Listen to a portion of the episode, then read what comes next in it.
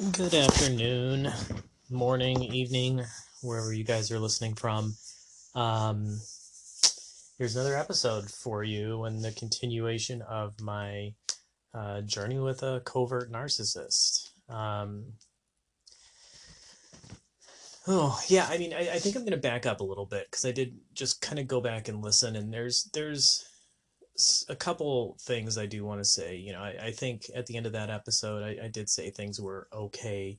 Um, they were never okay. I just want to clarify that. Um, things were never okay. it was, you know, a daily struggle as to is it going to be bad or is it going to be, you know, hell.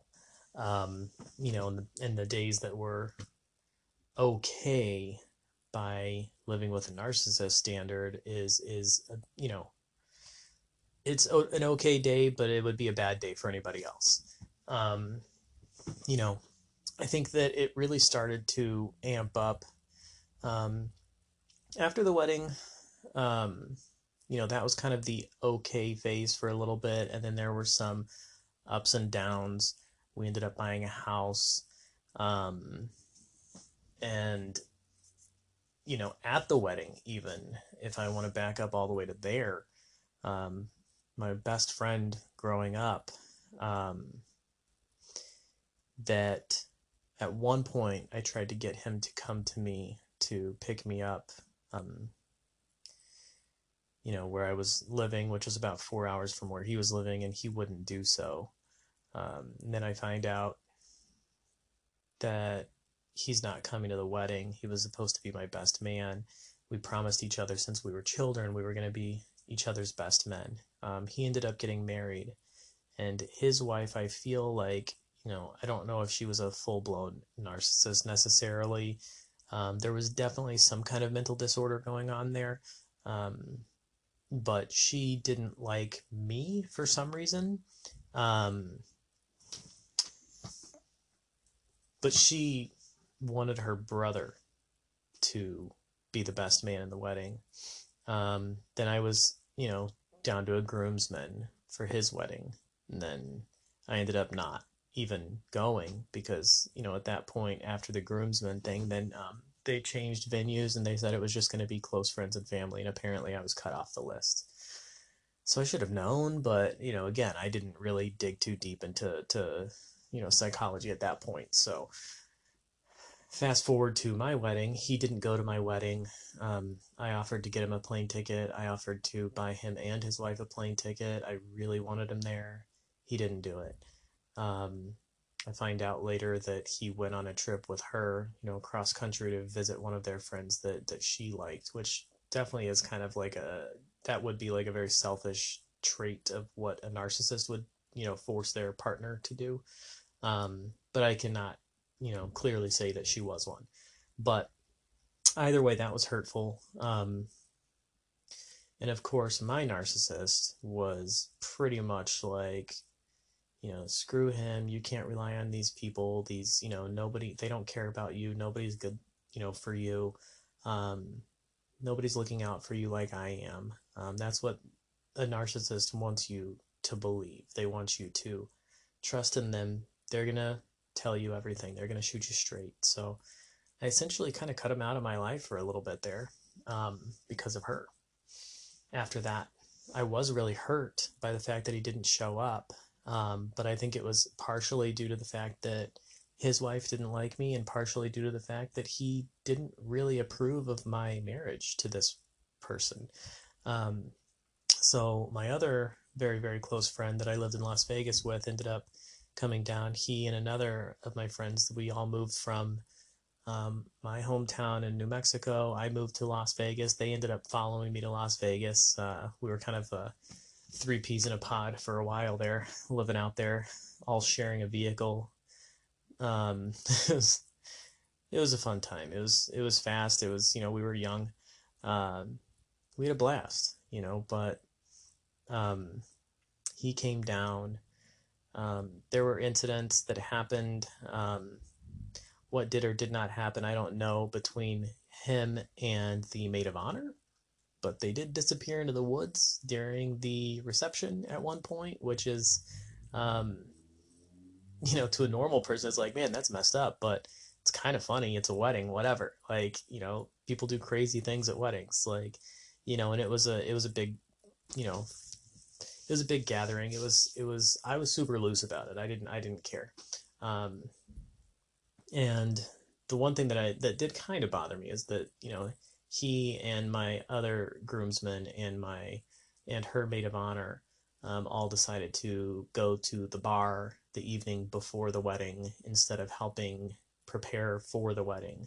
Um, and that made the narcissist super mad. Um, and she just kind of was ripping him to shreds and ripping her maid of honor to shreds. The maid of honor almost walked out and didn't even do the wedding. Um, you know, it was just kind of like she just turned into like, you know, her true colors really showed when it was her time to shine. It was her big event. Um, narcissists need perfection. Um, they need the appearance of perfection. Um, and she was not able to control what other people did. And if she can't control what other people are doing, she wants no part of those people. Um, and that was, was, was clearly apparent um, at the wedding. And she just kind of went off on all of them the night before the wedding. Um, after the wedding was over, um, and everybody had kind of gone home, it was just a constant beratement of my friends. Um, how old are they? They're acting like they're 12, you know, they're they're grown ass men. You know, why would they do this? Like they have no respect for you. They completely disrespected our wedding. Like he wasn't a good best man and blah blah blah blah blah blah blah. Um, this went on for a while and it got to the point where she was like, Why are you even allowing this person in your life? Like this is somebody that clearly has poor choice in character. This is somebody that has poor judgment. Um, you know, he he's this, he's that. Um, and I didn't really feel that. I felt that, you know, he's a very loyal, very um, genuine, um, honest person, and he just was having a good time, and he hit it off with a maid of honor. You know, it, it is what it is. I mean, could it have probably been a little bit better? Yeah, I mean, but you know, whatever. It it's not worth ending a friendship over. Um, crazier things have happened at weddings, um, but you know, to the narcissist, it was you know the narcissistic injury um, that it screwed up her day, and because it screwed up her day, um, she spun it around and projected it onto me and tried to force these emotions and with the constant uh, repetitive nature of her um, attacks on his character. Um, you know, I eventually got to the point to where it was it was so awkward. I ended up calling him um, and telling him how I felt about it, but it was almost robotic. And he's like, "Dude, what are you talking about? Like, we've done crazier things when we lived in Vegas. Like, what what's like? I was having a good time, you know." Um, and I was just kind of stammering through my words and I basically like kind of broke up with him. It was like, I can't be friends with you um, if you're going to continue to act like we're still living in Vegas and we're still in our early 20s. I can't continue a friendship with somebody that disrespected me on my wedding day. I didn't even feel it. And I think he realized he's like, okay, you know, and he just kind of laughed. He didn't apologize. Um, you know, and then of course she asks, did he apologize? And I said, no. See, I told you he's such a scumbag. Um, you know, you don't need people like that in your life. You know, we're better than that. You're better than that. Um, but there was, I don't, I don't know. I don't feel like he did anything too crazy. So I ended up basically breaking up with one of my best friends. My other best friend, I pretty much cut out of my life after he never went to my wedding. Um, I mean, I was just losing, you know, my core group of people, you know. So after the wedding, I didn't have my closest friends. I didn't really have any. I mean, my family was there at the wedding, but they didn't know what was going on. I think that they saw glimmers here and there, little little snippets as time went on. But I, I mean, even at the wedding, she that was, you know, my ex's first time meeting my my sisters and my parents. Um, well, two of my sisters. She'd met one of them before, but Um, you know, so she really had that mask on. Um, that I'm going to impress the socks off of these people, and you know, he's safe with me, and you know, they were all so happy, and they thought she was such a good person, and I just let them think that. um, you know, and sometimes I would reach out and call my parents, and then you know the call, calls would go too long, and then she would talk you know poorly about my father. Um, he does have a little bit of a checkered checkered past, you know, as far as you know our relationship goes. Um, you know, and just kind of like trying to make me not feel comfortable trusting in, you know, my family. Um, talking about how they're you know backwoods hillbilly blah blah blah blah blah white trash um, they're not there for you they're not there for their own grandchild they don't you know come down for holidays or they don't do this and they don't do that. You know they've got eight different grandchildren at this point and all of them live fairly close to them um, in comparison to you know from the southwest to to the east coast uh, northeast. So yeah they're not as around as much but that's not due to anything other than you know geographical location um, and my parents just have a different style. You know, her mother is very overbearing and very much a, a hovering um, person. Her father's not in the picture, um, which has definitely, I think, led to a lot of other things. Um, her view on males, um, her abandonment issues. Every time I tried to leave her, you know, she would scream that I was abandoning her and how dare I abandon the children, how, you know, it was just a constant um, attack on my character when the reality was I never abandoned my children. I never abandoned my my fatherly duties. I was leaving a toxic situation for the betterment of myself and my children who did not need to be witnesses to the abuse of a narcissist and showing my kids that a father or mother, depending on who the narcissist is, should put up with that type of abuse because that's what they're going to emulate. They're going to, in turn, become the abusers or the abused children, and they're going to think that this is how we react when mom or dad gets this way, um, you just roll over and take it, you know, and that's what I did. I did that, and, and I set a really bad example, and I do have some regret about that. And there's there's things that I'm trying to work through with that, and trying to build my children up has been very difficult because of the distance uh, with COVID. Which, if you listen to my updates on um, my court sessions, I, I should be getting my kids back overnight for the first time since COVID started on um, Thursday.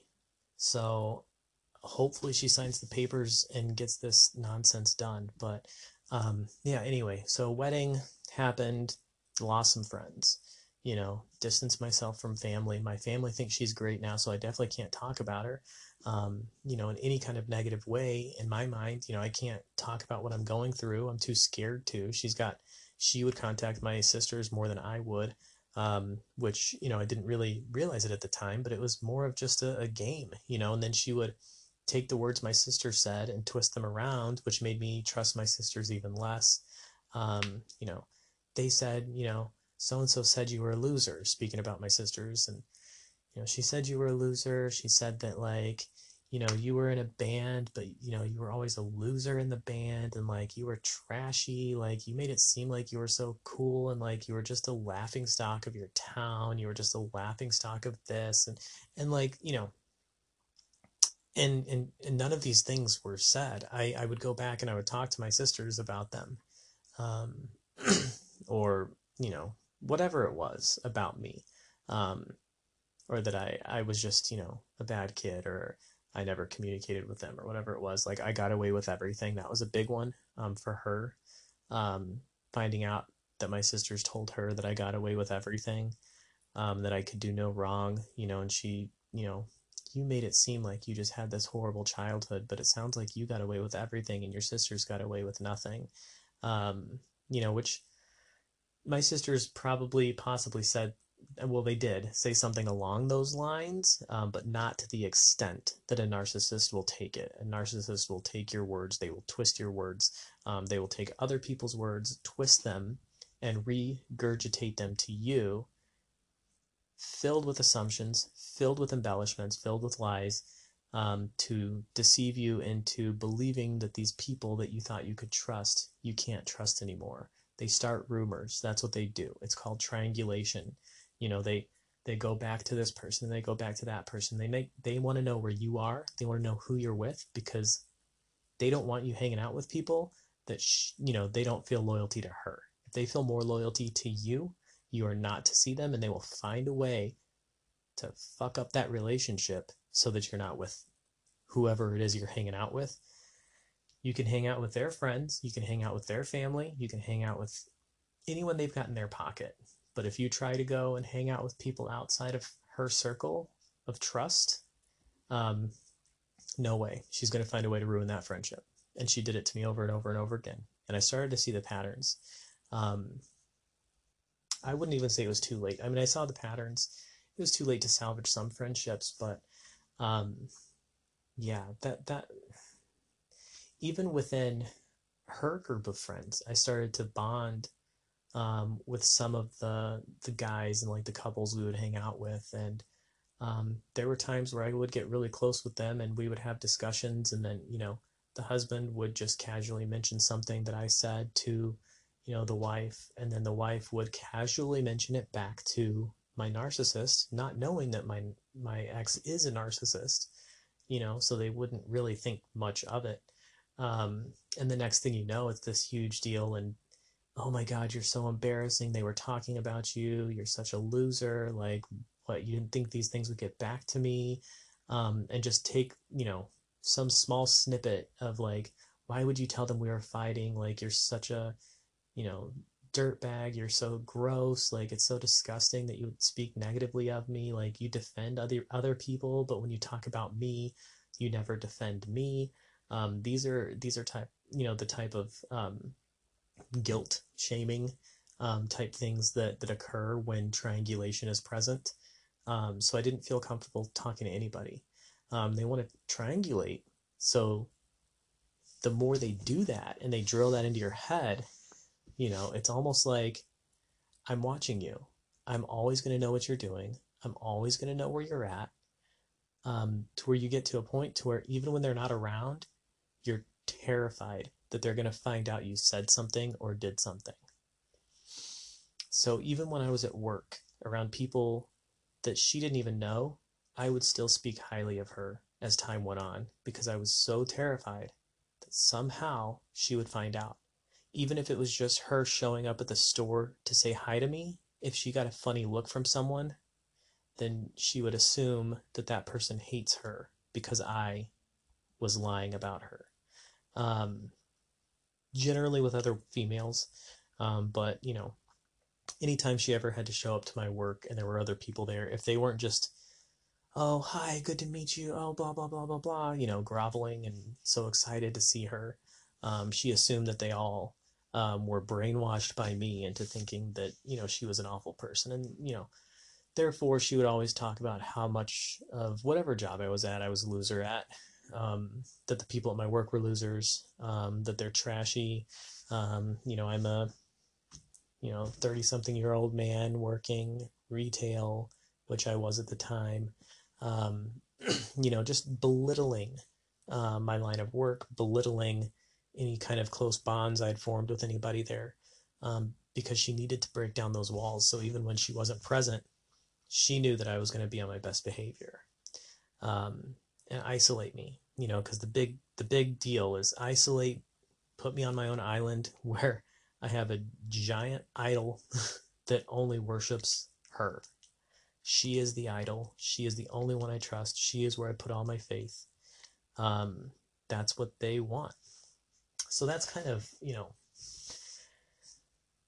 what happened. I mean, I, I didn't have any close friends. I didn't feel comfortable anymore talking about it. I, I tried escaping so many times, and I say escaping like it's, you know, breaking out of Alcatraz or something, but I did feel like it was, you know. Um, I just kind of gave up. And then once I kind of surrendered, that's where it really started to get screwed up too, because then I thought things were okay, but they weren't. It was just, I was her gopher. I was going for this, going for that, doing this, doing that. And the, and again, like I said before, you know, the, the goalposts, you know, changing of the goalposts, you know, you hit your goal, but now, oh man, now I fell behind on the cat litter. Now I fell behind on the laundry. Um, oh, now I'm to do the cat litter. Now I'm to do the laundry. Now I'm to do the dishes. Now I'm to mow the lawn. Now, but you know what? You didn't, you didn't vacuum. Why the fuck wouldn't you vacuum? This house is, is a disaster, you know, and I, I would wake up at 5 a.m., 6 a.m. before the kids would wake up, do laundry, make breakfast, make coffee, do the dishes. Um, if I needed a shovel, if it was snowing outside, if I needed to, you know, de-ice her car, if I needed to do anything like salt, you know, or, or during the summertime, I would mow the lawn early before the kids would wake up. I would do these things diligently, and there would always be something that I forgot. I didn't take the trash out. Um, there's always something that is moving that goal. So she didn't really ever have to lift a finger. she never worked um, while we were together, other than trying to start up her own online business. Um, narcissists, by you know, they don't work well with other people. They want to kind of be their own boss. They want to be able to control their own community. Um, they don't generally work well with other people unless, um, you know, when they do, um, sometimes they can blend in. I mean, narcissistic coworkers are, are definitely something you want to watch out for. In my line of work, they don't really stick around that long, um, but some of them get through the cracks and it'll last for so long. But you know, you can only fake it till you make it for a while. But you know, most I, I read some interesting statistics about that. That most CEOs of large companies are narcissists, which makes sense because they have completely zero empathy, but they're really good at faking it. Um, so anyway, so she was always off on some business venture, starting up some new name brand thing. She was just being opportunistic off of whatever was popular at the time and trying to build her brand on brand on Instagram and Facebook and wherever else she could, um, trying to kind of get her name out there. And then it you know, it's almost like every year it was like this metamorphosis, like this new change would happen and this new wave of energy, this new wave of this, new wave of that, whatever was happening and trendy. Um, she had to make sure she was ahead of the trend before most other people jumped on the trend. Um, she had to create this this personality, this persona of who she was to the world, you know, and she called it her work. You know, I'm working. You say that I never work, but I work all the time. It was a hobby she had hobbies. And I invested immense amounts of money into her businesses. Um, at one point, she was doing a, you know, skincare line that was all vegan, all organic, you know, fair trade, blah, blah, blah. You know, I'm buying all the products for her. She promises she'll pay me back. She never does. She basically just consistently funneled money out of my account to pay for what she wanted me to pay for, and then would claim she was going to pay me back and never would. Um, and if I didn't give her what she wanted, all she would do was complain um, and say that I never let her in on finances. And then the financial abuse would start and the you know the verbal attacks of how I'm poor with money and how I don't know how to manage money and um, you know, why do we only have this much in the bank account? It's like, well, because I spent money on this, this, this, this, this, this, this for you. You know, well, I didn't know that you were that broke. Why wouldn't you tell me you were that broke? Well, I wasn't that broke until you started begging for, you know, this and crying about that. And then, you know, raking me over the coals and making me feel like a shithead for not giving you what you want. You know, so it's just, it's just this toxic cycle of just, you know, and there's so many different directions, but I mean, it got to the point where I just was broke all the time, you know, living with her. We got married. Um, after the marriage, we bought a house. Um, once my second son was born, I lost my job. Um, so once I lost my job, it was about a week after my second son was born. Um, it was hard, and you know, she narcissists when things are taken away from them it's very hard um, for them to not be in the spotlight. So when the focus had to be back on me and finding a job, she was able to fake it for a couple days. Like, it's okay, you'll figure it out. I was terrified to even tell her. Um, I didn't know what to do. Um, I cried. I was just broken. I was broken. I'm in this horrible relationship. We just had a second child together. Um, you know, it's like right when you, you've got enough things going on, and then you throw more shit in the fan. You know, we, you know, she she. I feel like she saw me pulling away, and so she really amped her game up for a while, right before she wanted another child, um, and she really put on a good show to get what she wanted from me. That's how I feel. Um, and it does align with what narcissists do. You know, she she did come back to pretending like things were about us and pretending like she was trying really hard in the relationship and she was doing things and it was so exhausting for her, you know. Um, so exhausting to just be nice, you know. oh, painful. Um, but she was trying, so then you know because she was trying, we should really try for another baby. We want, I want another baby. I think I'm ready.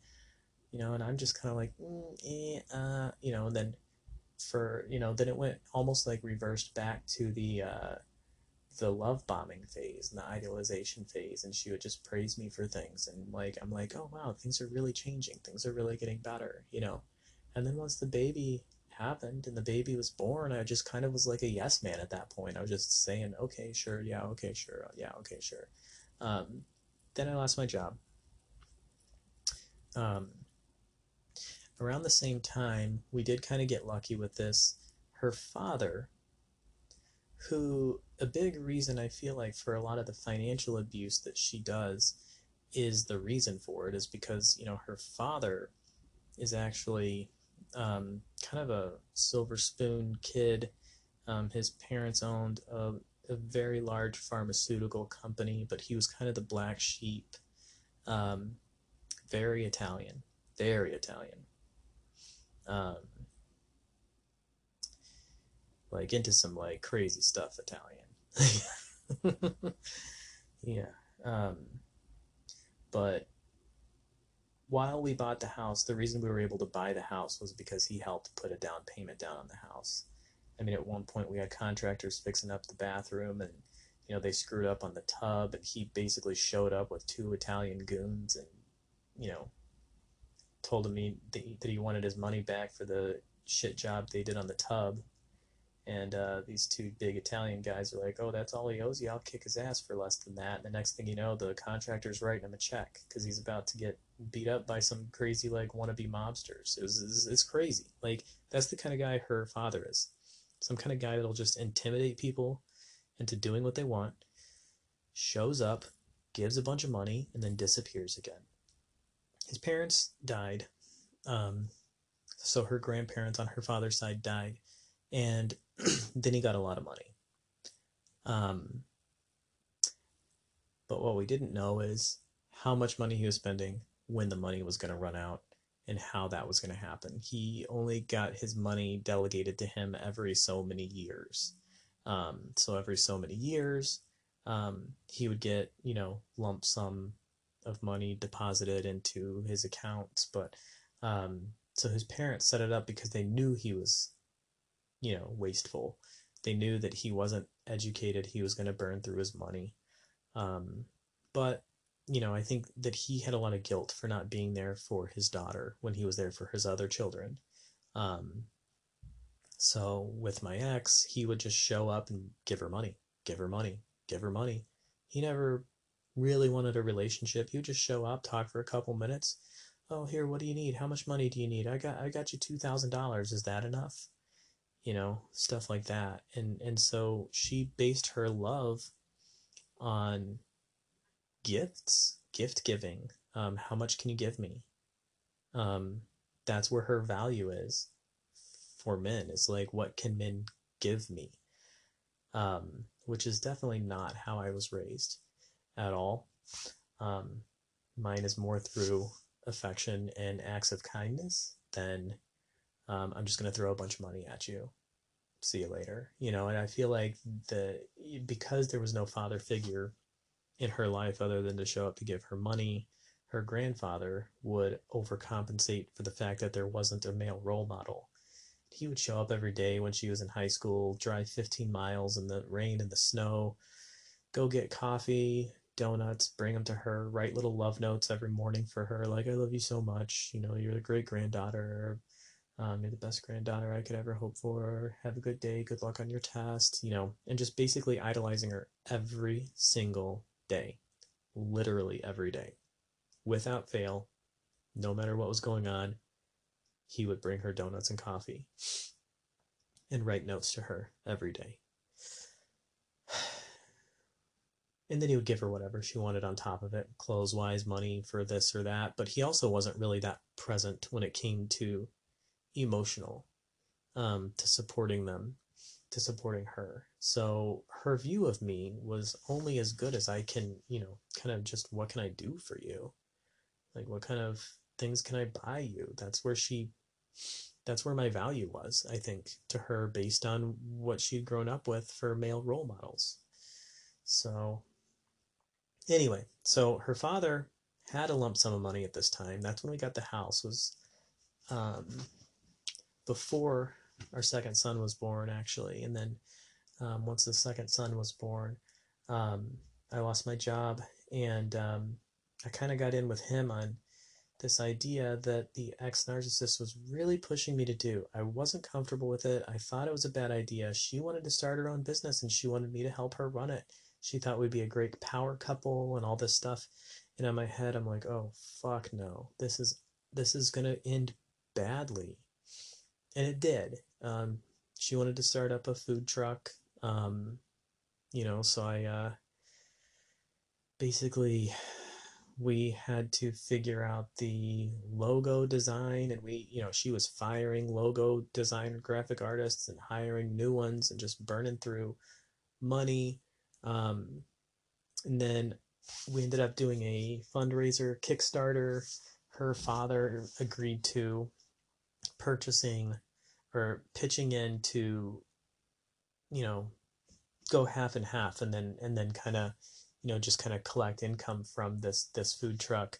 Um, there's a lot to it, but basically, I got screwed on that deal. I I ended up pulling out fifteen thousand dollars out of my 401k um, to buy this food truck. I didn't want to do a Kickstarter fundraiser video that was as expensive as the guy she wanted me to go to. She was like, This is the guy we have to go to, guaranteed. We have to go to this guy. And I think it was because, you know, he was in with other businesses and he had esteem and, you know, clout within the, the you know, community um, in the city.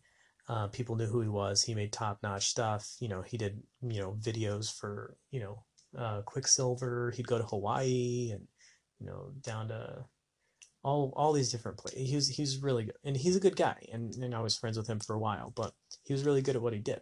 Um, but uh, she really pushed that I go through this guy. I was like, I could do the same video for three hundred dollars. You know, um, he was gonna do it for five thousand dollars.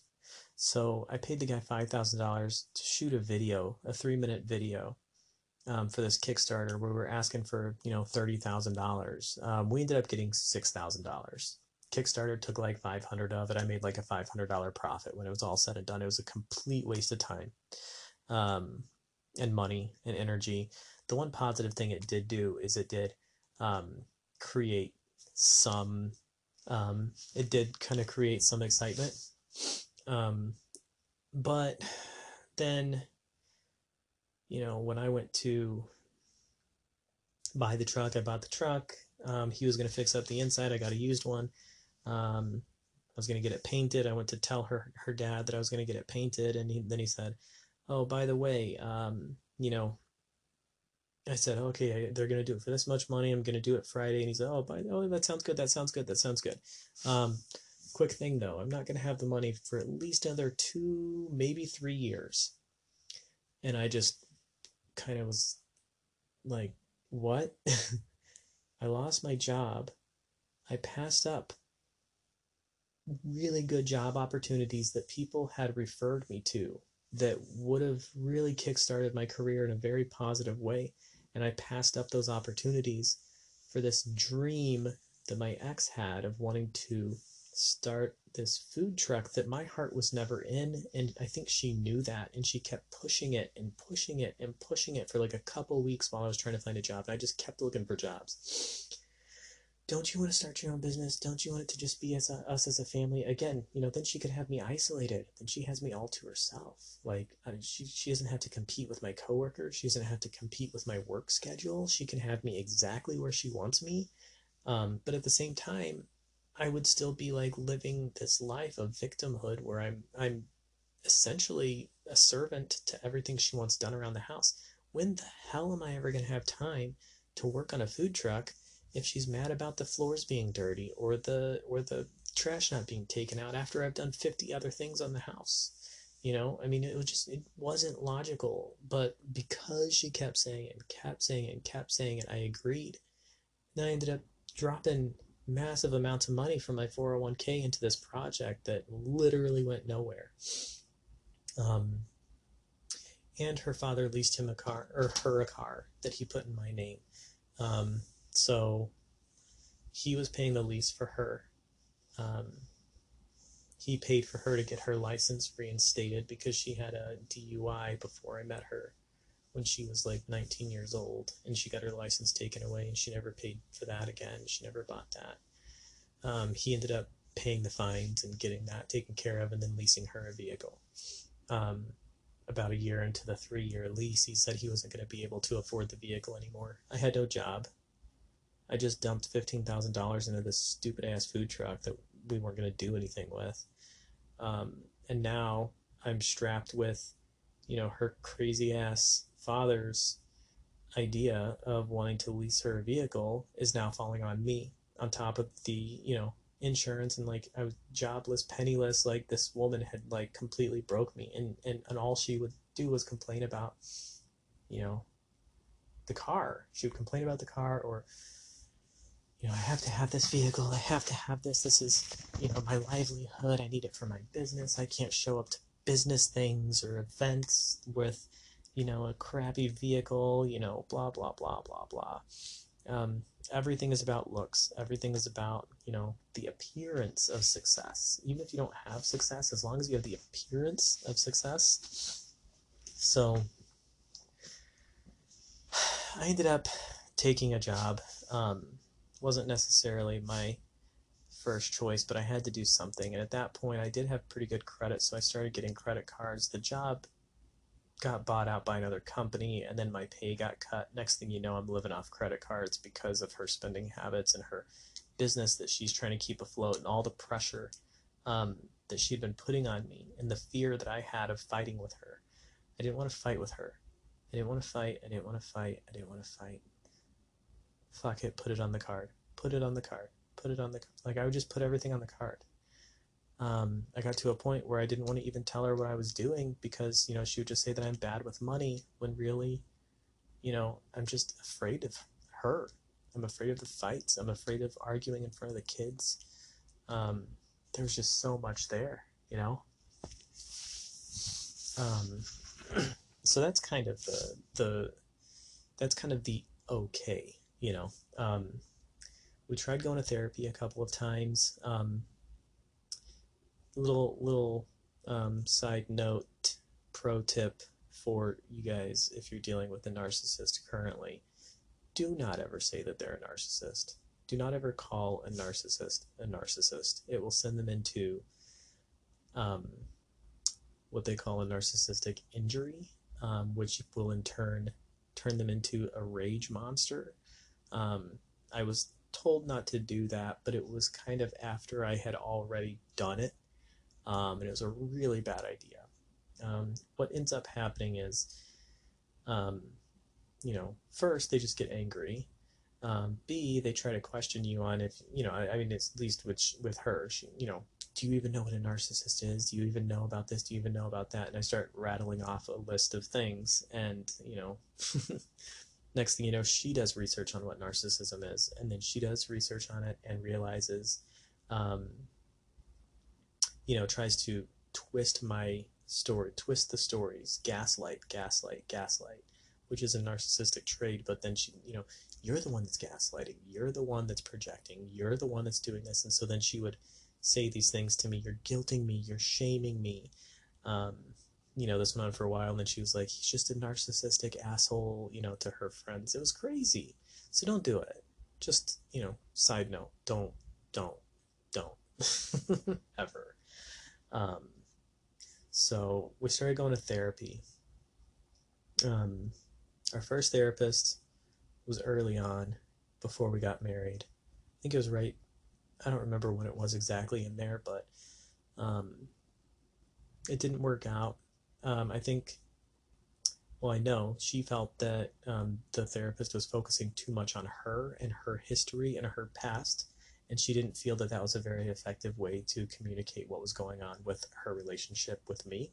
Um, she definitely felt targeted, um, mainly because I think the therapist realized that she needed more work than I did. Um, you know, the last one that I went to, the last session I went to with my therapist, um, our uh, first couples therapist we had, she didn't show up for because she just said, you know, she had more important things to do. Um, at that point, she was doing her modeling and she was trying to do her modeling career, and she got a good gig for modeling, so she just cut out. I had the last session with the therapist by myself. And the therapist basically said, like, I don't know if you guys are to stay together. I don't know if you're to separate.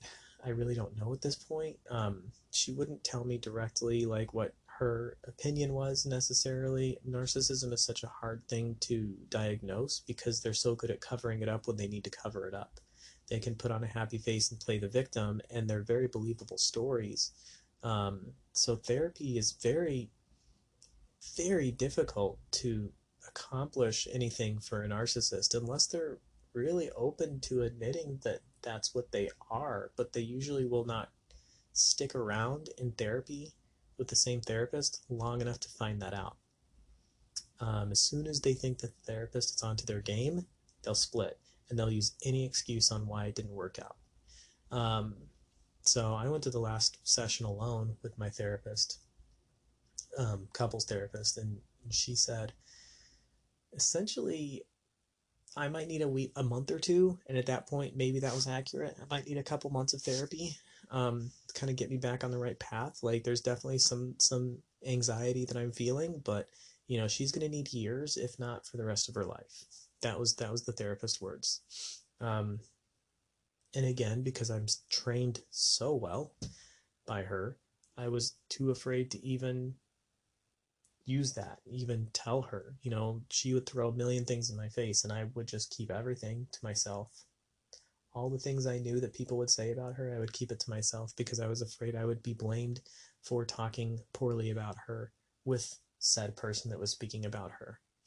Um, so there was that one. Then the second one um, we went to was after my, I think I had, uh, yeah, right before I left one of the times. Um, it was getting really bad.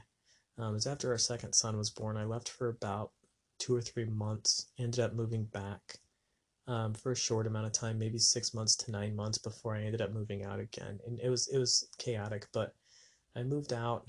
Um, I was hoovered back in, but before I moved out, we went to this therapist, and it was just it was painful. The therapist um, I don't think knew how to handle it, and it was so toxic at that point. We were just screaming at each other constantly. The second we sat down, it was just kind of like, okay, well, let me tell you, he's doing this, and he's doing that, and he's doing this, and he's doing that, and he's doing. And I'm like, fuck you.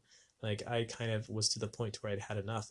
Again, I still didn't know what her deal was. I still didn't know she was a narcissist necessarily. Um, at that time, I I started going to therapy I think shortly after we began therapy uh, for couples therapy. And that's when it all kind of clicked. That's when it all kind of came together. Um, and then I was also able to um, open up and talk to my sister about it, you know. Um, so I called my sister I essentially like, you know, I was starting to kind of prepare, kind of get my ducks in a row, start to maybe I need to find strength somewhere. So I called my sister that I'm closest to and confided in her at work because the only place I could speak to my sister without my narcissist around was at work. So I took like a two or three hour lunch break to speak to her um, and just cried, uncontrollably cried. Um, she was, she knew, she, she kind of knew things were bad, but she didn't know how bad until I told her. Um, and she was just kind of like, holy hell, you know. Um, so, yeah, yeah, so so basically, I confided in my sister. Then I started going to therapy. Um, it was kind of crazy. It's almost like the everyone's minds started kind of clicking on the same page. Um, my therapist actually, after a couple sessions, said, "Do you think that she might be a narcissist?" And I kind of paused when I when I you know my therapist said that to me, and I was like, "No, no, no, no, no, not at all, not at all." Um, because I didn't know what a narcissist was. I thought a narcissist was someone that was just, you know, vain um, and out for themselves. Um, and, um, you know, she was very covert. She wasn't very overt with it. She kind of pretended to be sheepish. And, you know, I'm like, I think there's more to her than just being a narcissist, you know? and he just kind of looked at me. He was very nice. And I'm sure in his mind, he's like, you have no fucking idea what you're talking about right now.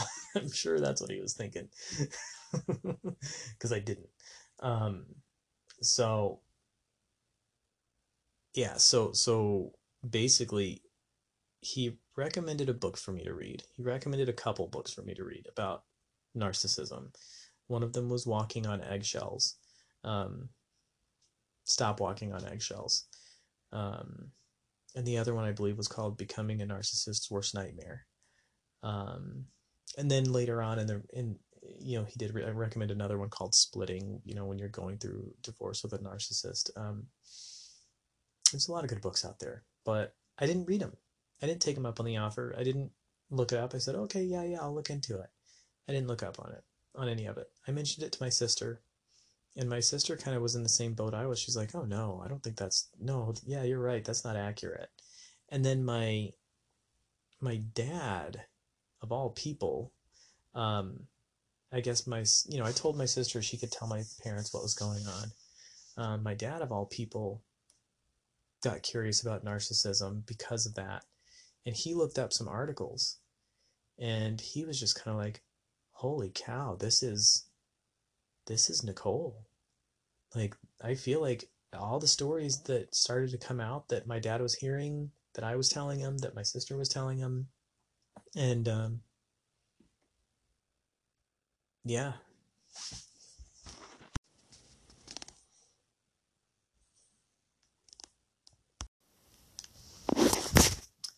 Yeah, this is this is her. So, um, so he gave it to my sister. My sister gave it to me and then um, I read it and I was like, holy shit, um, this is absolutely insane. So um, then I realized what was going on. So then I went back to that card that my therapist gave me.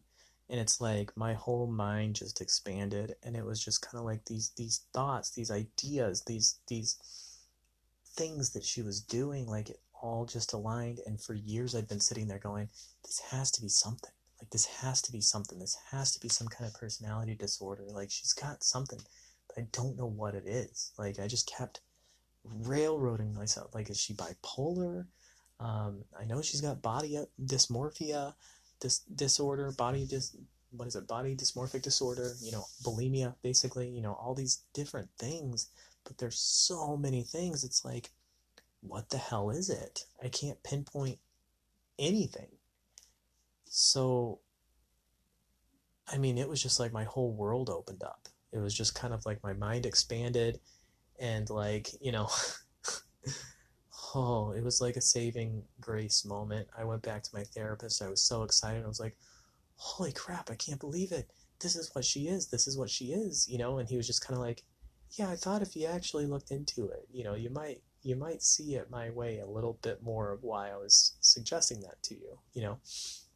he was trying not to be too um, I told you so ish, but I know he wanted to. he had this grin on his face, you know, like, uh huh, yeah, I, I know. Yeah, I know. so, I mean, and at that point on, it's like I just dug in. I just dug in. I started researching, and it was just kind of like, holy crap, holy crap, holy crap. Every time I turned, every time I turned another page, every time I heard another story, just like listening to these stories, like, you know, it was just like the stars aligned. Um, and then I got scared because then it's like, okay, my mentality on anything I've done is if there's a problem, you fix it. But you can't fix it unless you know what the problem is. So you have to figure out the problem. And once you know the problem, you'll be able to better guide yourself to a solution. Um, and so now I know the problem. How do I fix it? How do I fix it? How do I fix it? How do you fix being with a narcissist? Um, you don't. And I didn't want to accept that answer. So then I got scared again. You don't. You can't fix narcissism.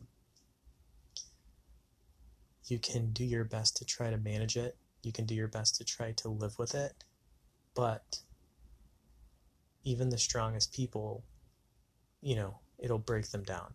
Doesn't matter how rich you are, doesn't matter how how smart you are, how many degrees you have if you've never come in contact with a narcissist. There's no getting around it. Um, you can't fix them. You have to escape. You have to go no contact. If you can't go no contact, you have to go minimal contact. Um, these are all the things I was reading over and over and over again. I did find one book on, um, you know, how to cope in a relationship with someone that had narcissistic personality disorder. I don't remember the name of the book. I mean, it was a good book, but it was it, it seemed like almost it was unrealistic. And as I was reading through it, and you know, still kind of had that underlying message of like, if you can go no contact, that's the best way to do it. You know. Um, but if you choose to continue the relationship with a narcissist, these are the things you can do to make your life easier with your narcissist. And it was just like, I mean, it was just a cluster of emotions and craziness. And it's just, I just didn't know what to do, um, how to get out of it, um, what I should, what I should be protecting myself from, which, you know, I mean, I think, I think this is a good place to stop and, uh, kind of say that, you know, I mean, this is kind of where I started to plot and plan my escape. Um, and I did have one more therapy session with a third therapist that I set up for her as a personal therapist because she dealt with, um, you know, big thing she dealt with was bulimic, uh, anorexic body dysmorphia um, type disorders. Um, and so I thought if she liked her, since this would be a third therapist, um, if she can get in and she can really feel comfortable with this woman, maybe once we go to couples therapy, she'll have gained enough trust with this woman that we'll do couples therapy together and she'll actually listen to what this woman has to say. Um, that was very wishful thinking. I would have one on ones with this woman and I would tell her, like, listen, I've got a therapist and my wife is a narcissist and she's this and she's that and she's this and she's that, you know, and you know a lot of time like this is this is what was suggested to me by my therapist like just listen like watch like watch our dynamic watch what happens. Um, but she never classified or told my ex she was a narcissist either. I don't know really how you do that as a therapist i don't know because they're not going to take it they're not going to take it easy especially my ex she wouldn't have taken that if a therapist would have told her she's a narcissist at any point she would have like flipped shit, you know? So it was wishful thinking. Um, that one ended up falling apart. Um, I think because we were kind of like in therapy at one point, she said she wanted, I think I told her I wanted a divorce because I was done. And I think that's also partially due to the fact that I found out that, you know, she was, she was, uh, you know, the, the things I discovered about narcissism. Um, of course, I, it wasn't done immediately. I was still living there, which I'll get into on the on the next episode. But uh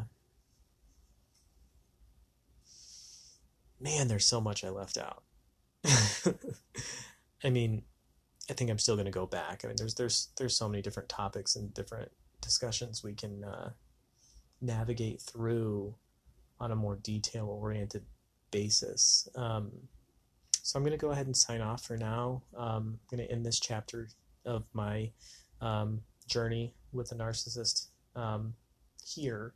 Um, if you do have any um, questions or if there is a topic on a future episode that you do wish to discuss or something that you think you know you're really interested in that you just want to you know email me back and forth about if you think you're in a relationship with a narcissist or if you're trying to escape a relationship with a narcissist and how to kind of gain some strength to, to do so um, let me know um,